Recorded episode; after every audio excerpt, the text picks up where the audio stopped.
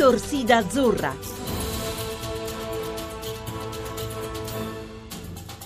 Buon pomeriggio, buon pomeriggio gentili ascoltatori da Mangarativa, sede del ritiro della nazionale di calcio di Cesare Prandelli. Si va verso il match contro il Costa Rica, il match di Recife, un match che dovrà e eh, potrebbe anzi qualificarci direttamente per gli ottavi di finale, staremo a vedere, dipenderà anche dall'altra partita, quella tra Uruguay ed Inghilterra, un vero e proprio spareggio per il passaggio del turno, ma andiamo con ordine, parliamo di quanto accaduto stamattina, soprattutto al campo d'allenamento a pochi chilometri da qui, tutti abili e arruolabili. Questa è la notizia che arriva da Mangaratiba perché abbiamo visto allenarsi appunto senza nessuna difficoltà e Gigi Buffon e Mattia De Sciglio e Andrea Barzagli e anche Daniele De Rossi. Quindi attenzione gli azzurri potrebbero veramente presentarsi in perfette condizioni fisiche tutti e 23 alla chiamata di Cesare Prandelli. Mancano ancora un paio di giorni di rifinitura di allenamento di preparazione per mettere a punto la formazione che dovrà scendere in campo contro il Costa Rica ma insomma le notizie che arrivano quest'oggi da Mangaratiba dal campo dell'allenamento così come anticipava poc'anzi poc'anzi da studio.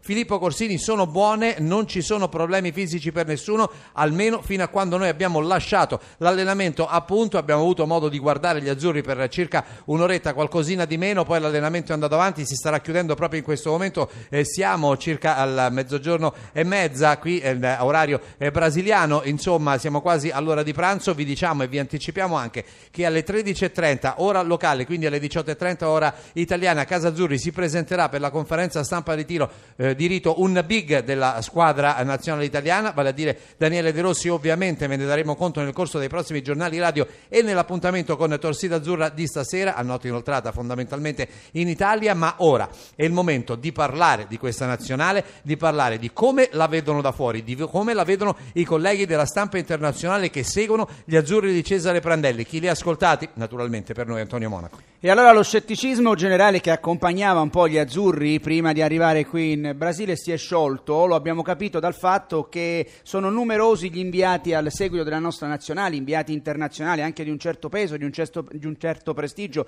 soprattutto in rappresentanza di testate e di assoluto pregio. Allora noi abbiamo raccolto un po' di eh, testimonianze con i colleghi, sentiamo in ordine Yassim Hussein della Bean Sport del Qatar eh, che conta milioni di... Eh, diciamo, di appassionati al seguito e soprattutto Dong Xuang della Cina.com. Ascoltiamo un po' le loro dichiarazioni.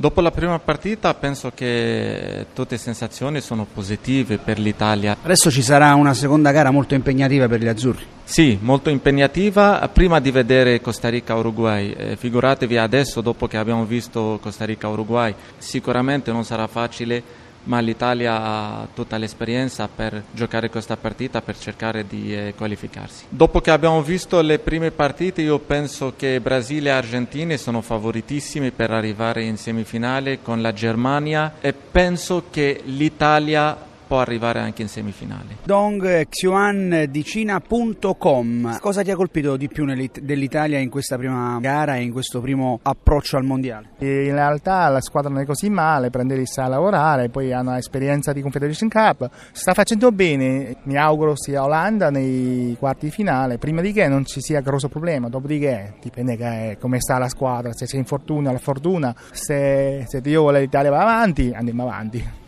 Ecco, sentite, andiamo avanti come se Dong Xiang fosse proprio un eh, inviato di qualche testata eh, che segue appunto l'Italia dall'Italia e ha fatto chiaramente capire che c'è anche un clima di ottimismo. Si respira un'aria insomma un pochino diversa rispetto al pessimismo che ha accompagnato gli azzurri nei giorni scorsi, soprattutto per via eh, degli infortuni occorsi a ehm, De Sciglio e soprattutto a Gigi Buffon, al fatto che ieri non era presente all'allenamento De Rossi, oggi invece abile a arruolato, come ha detto eh, il collega Francesco Repice, naturalmente poi si è parlato di Mario Balotelli. Perché? Perché Mario Balotelli in Brasile è considerato una sorta di star, una sorta di monumento del calcio, addirittura lo chiamano il brasiliano dell'Italia. E noi a proposito abbiamo sentito un collega, un inviato, Igor Sequiera da Silva, del giornale brasiliano Lance, che segue appunto proprio Mario Balotelli. Mario è una figura troppo speciale per, per, noi, possiamo dire così, perché lui sempre sembra felice,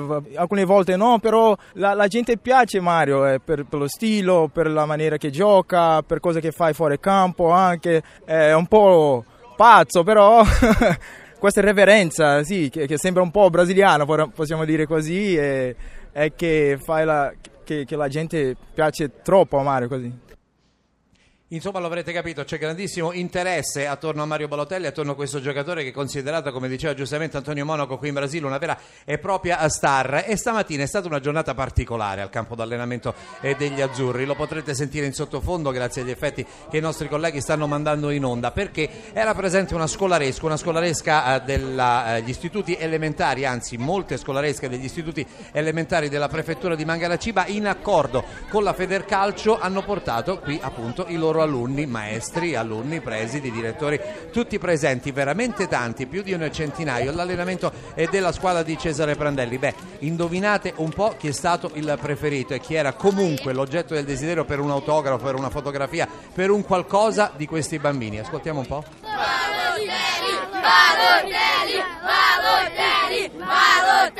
Insomma, inequivocabile, la star è lui, la star è Mario Balotelli che da queste parti riscuote veramente, veramente tantissima simpatia. Eh, noi ovviamente siamo qua adesso pronti ad esodire tutte le vostre domande, il riferimento è ovvio allo studio di Roma. Grazie, ma visto che si parla sempre di Balotelli nel bene e nel male, quando gioca bene è un angelo, quando gioca male diventa un diavolo, si parla anche sempre di mercato, lo avrete saputo, eh, rimbalzano voci di un interessamento dell'Arsenal molto serio per Balotelli, ovviamente il solito Mino Raiola eh, ha subito detto non parlo di mercato fino al termine del, del campionato mondiale, ma comunque Mario non è sul mercato. Voi che cosa ne sapete di più?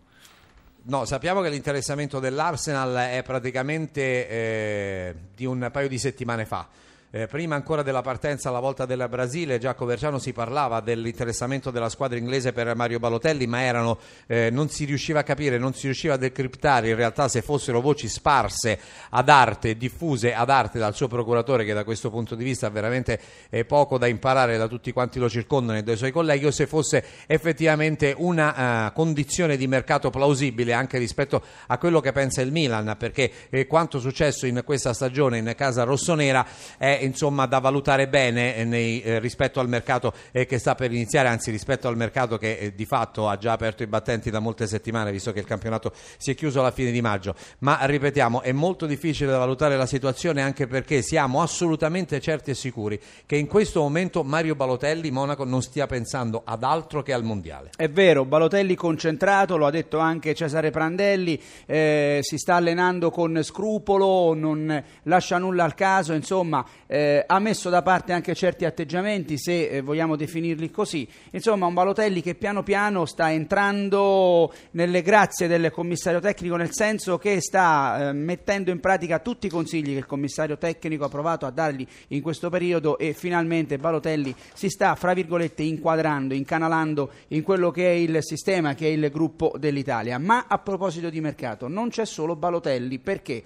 Perché c'è anche Marco Verratti, vi diciamo, e questa vediamo una notizia notizia, eh, ve la diamo proprio in esclusiva perché di eh, qualche minuto fa.